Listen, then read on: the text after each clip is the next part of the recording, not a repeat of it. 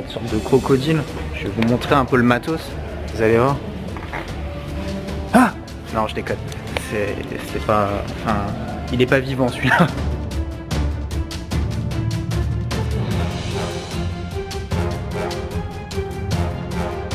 Alors comment on fait pour euh, gérer ces biens quand on est euh, bah, à distance ou qu'on n'a pas forcément le temps? Donc vous voyez, moi par exemple en ce moment je suis en Thaïlande euh, sur la Black House, donc du côté de Chiang Mai, et euh, bah, justement j'ai des appartements qui sont en location et euh, bah, c'est pas moi qui m'en occupe forcément puisque je suis ici en ce moment. Donc euh, il y a plusieurs étapes en fait si vous voulez que ça fonctionne, parce que souvent c'est une objection en fait que je rencontre, c'est plein de gens ne se lancent pas dans l'immobilier parce qu'ils disent bah voilà, moi j'ai un travail très prenant, euh, j'ai une vie de famille, j'ai des enfants, j'ai des activités, et si je commence en fait à avoir des locataires, j'ai pas envie de m'embêter avec ça parce qu'ils vont euh, ils vont me pourrir la vie, moi j'ai pas le temps de, de m'occuper de tout ça. Donc euh, Donc voilà, donc finalement j'investis pas. Et je pense que c'est un petit peu un faux problème parce que quand on y réfléchit, euh, c'est sûr que euh, bah, si euh, c'est mal organisé en fait dès le départ, si le bien en fait est mal organisé dès le départ, euh, si vous devez tout faire vous-même, forcément ça va être un petit peu compliqué. Et euh, justement oui, ça va, ça va effectivement vous prendre du temps. Mais pourtant il existe des solutions qui sont assez simples. Moi je les ai découvertes en fait au fur et à mesure, euh, à force de gérer des, des biens immobiliers. Bah, petit à petit on trouve en fait des astuces qui sont pas trop bêtes. Et ces astuces en fait je vais vous les donner. Donc la première chose en fait c'est déjà c'est d'organiser au moment où vous achetez un bien, euh, où vous le faites rénover. C'est-à-dire qu'il faut que ce soit bien fait dans le sens où euh, vous, vous preniez des artisans de qualité. Je vais vous expliquer pourquoi. À partir du moment où vous avez un bien qui fonctionne nickel, c'est-à-dire il n'y a pas de problème de fuite d'eau, il n'y a pas de problème de chauffage, il n'y a pas de problème de bruit, de choses comme ça.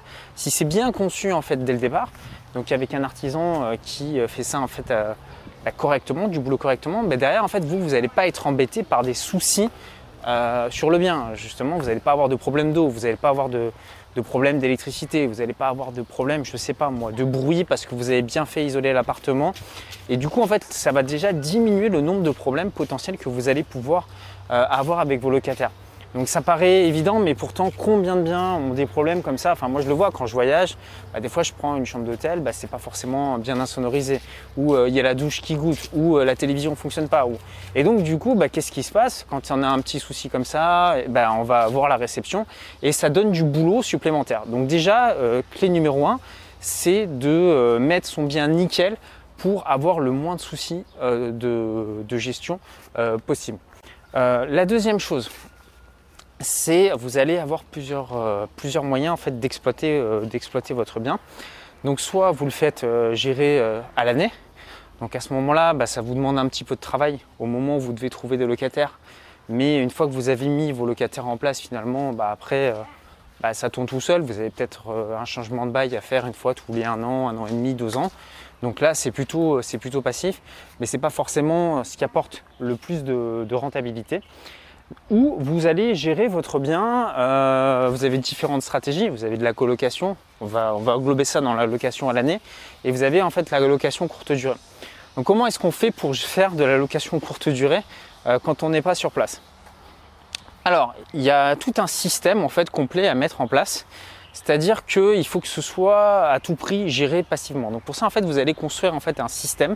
C'est-à-dire que vous avez pour faire de la location saisonnière plusieurs sites qui proposent en fait de faire ce qu'on appelle des réservations instantanées. Donc vous avez Airbnb et vous avez euh, Booking, vous avez également d'autres sites, mais moi c'est ces deux sites-là que j'utilise principalement. Et sur ces sites en fait ce qui se passe c'est que vous n'avez pas besoin d'attendre. Enfin, le client ne va pas vous poser une question, c'est-à-dire qu'il peut payer tout de suite.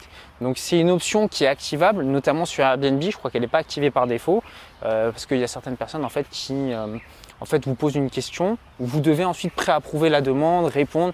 Et moi je trouve ça un petit peu compliqué, je préfère en fait quand les gens euh, voient l'annonce, voient les photos et réservent directement. Donc ça c'est déjà au niveau de la réservation, automatiser et mettre ça en réservation instantanée. Donc ça permet de libérer du temps, parce que c'est assez chronophage en fait de répondre aux clients à chaque fois. La deuxième chose, c'est que vous devez mettre en fait en place des messages automatiques. Donc euh, moi, c'est ce que j'ai fait. J'ai des messages en fait en français, en anglais, dans différentes langues, avec l'itinéraire en fait pour se rendre euh, à la maison chez moi. Donc euh, je leur explique qu'il faut qu'ils prennent tel bus, euh, qu'ils peuvent euh, ensuite euh, voilà, ou prendre un taxi. Ça dépend un petit peu de comment comment ils veulent s'organiser. Donc voilà, je leur explique un petit peu, un petit peu tout ça. Et ça, c'est un message que je ne vais pas réécrire à chaque fois. Ce message, en fait, il est envoyé automatiquement à partir du moment où la personne en fait, a réservé euh, dans mon appartement. Quand le client arrive sur place, donc c'est pas moi qui fais euh, la remise des clés, c'est une personne qui s'en occupe. Donc moi, en fait, ce que je fais, c'est que j'embauche euh, une étudiante. Donc généralement, en fait, je les trouve comment? J'utilise en fait des babysitters, parce que les babysitters sont prêts à garder des enfants. Donc à prendre un petit peu de temps et se faire un petit complément de revenu. Bah, moi, plutôt que de garder un enfant, bah, je leur propose de garder mon appartement et de, entre guillemets, babysitter euh, mes touristes. Euh, donc euh, bah, généralement, c'est des personnes qui sont plutôt euh, attentionnées, plutôt... Enfin, avec les gens, puisque si elles sont capables de s'occuper de bébés, elles sont généralement capables de s'occuper de personnes, euh, de personnes adultes. Et une fois que les gens, en fait, ont terminé leur séjour, comment ça se passe? Donc vous, soit vous faites votre réservation sur Airbnb et à ce moment-là, vous avez une caution qui est prélevée euh, directement sur le site. Donc euh, à, vous de la, à vous de la définir. Moi, j'avais mis sur Airbnb, je crois que la caution était à huit cents euros euh, de mémoire. Et en fait, voilà, donc les gens en fait partent, laissent les clés dans la boîte aux lettres. Et en fait, la personne qui vient pour faire le ménage euh, vient ensuite checker l'appartement. Et ce qu'il faut savoir, c'est que vous avez quarante-huit heures euh, pour débloquer la caution.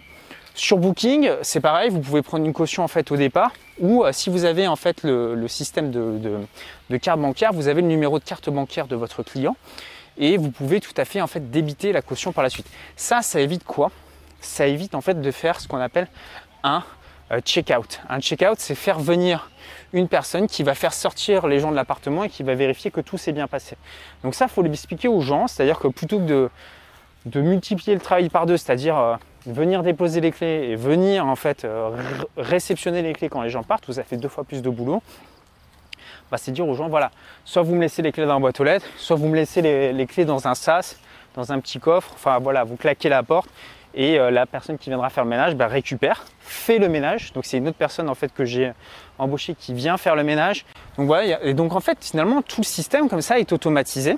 Ce qui fait que les personnes, enfin moi je les fais partir à midi maximum. Les autres personnes peuvent arriver à partir de quatorze heures. Entre midi et quatorze heures, la personne a le temps de faire le ménage. Et moi en fait mes calendriers, bah, ils sont mis à jour euh, automatiquement euh, sur Booking et Airbnb. Donc vous l'avez compris. Pour que ça fonctionne, vous devez avoir donc euh, déjà un appartement automatisé au maximum avec le moins de problèmes possible. Et la deuxième chose, c'est que vous devez vous entourer euh, de personnes euh, de confiance. Donc voilà, moi si vous voulez en fait en savoir plus, euh, j'ai créé une vidéo complémentaire dans laquelle en fait je vous montre euh, comment j'ai fait moi pour acheter Euh, deux appartements que j'ai payé en tout soixante-quinze mille euros, que je loue aussi en fait en location comme ça saisonnière. Donc la vidéo en fait se trouve dans le lien dans la description YouTube ou sur le bouton qui s'affiche ici. Euh, si vous êtes sur smartphone, vous allez avoir une fiche en haut à droite de la vidéo euh, sur laquelle vous pouvez cliquer. Euh, ça vous redirigera en fait vers, euh, vers une page et vous pourrez voir cette vidéo privée où je vous montre un petit peu comment, comment, comment j'ai fait tout ça. Donc voilà, bah, dites-moi aussi euh, bah, dans les commentaires ce que... ce que vous pensez de cette stratégie, c'est-à-dire qu'est-ce que vous pensez que c'est possible pour vous de gérer comme ça un bien à distance ou est-ce que vous pensez encore que c'est euh, trop compliqué? Dites-moi un petit peu ce qui vous bloque, ce qui vous freine, euh, ce qui vous freine aujourd'hui. Et puis bah, j'espère que cette vidéo vous, la, vous a plu. Partagez-la avec quelqu'un qui, euh, bah, qui est prêt à se lancer dans l'immobilier ou qui aimerait bien investir. Je pense que vous lui rendrez en fait un grand service. Puis pensez à mettre un gros euh, j'aime juste en dessous. Et moi je vous dis à très bientôt pour une prochaine vidéo. Prenez soin de vous, ciao.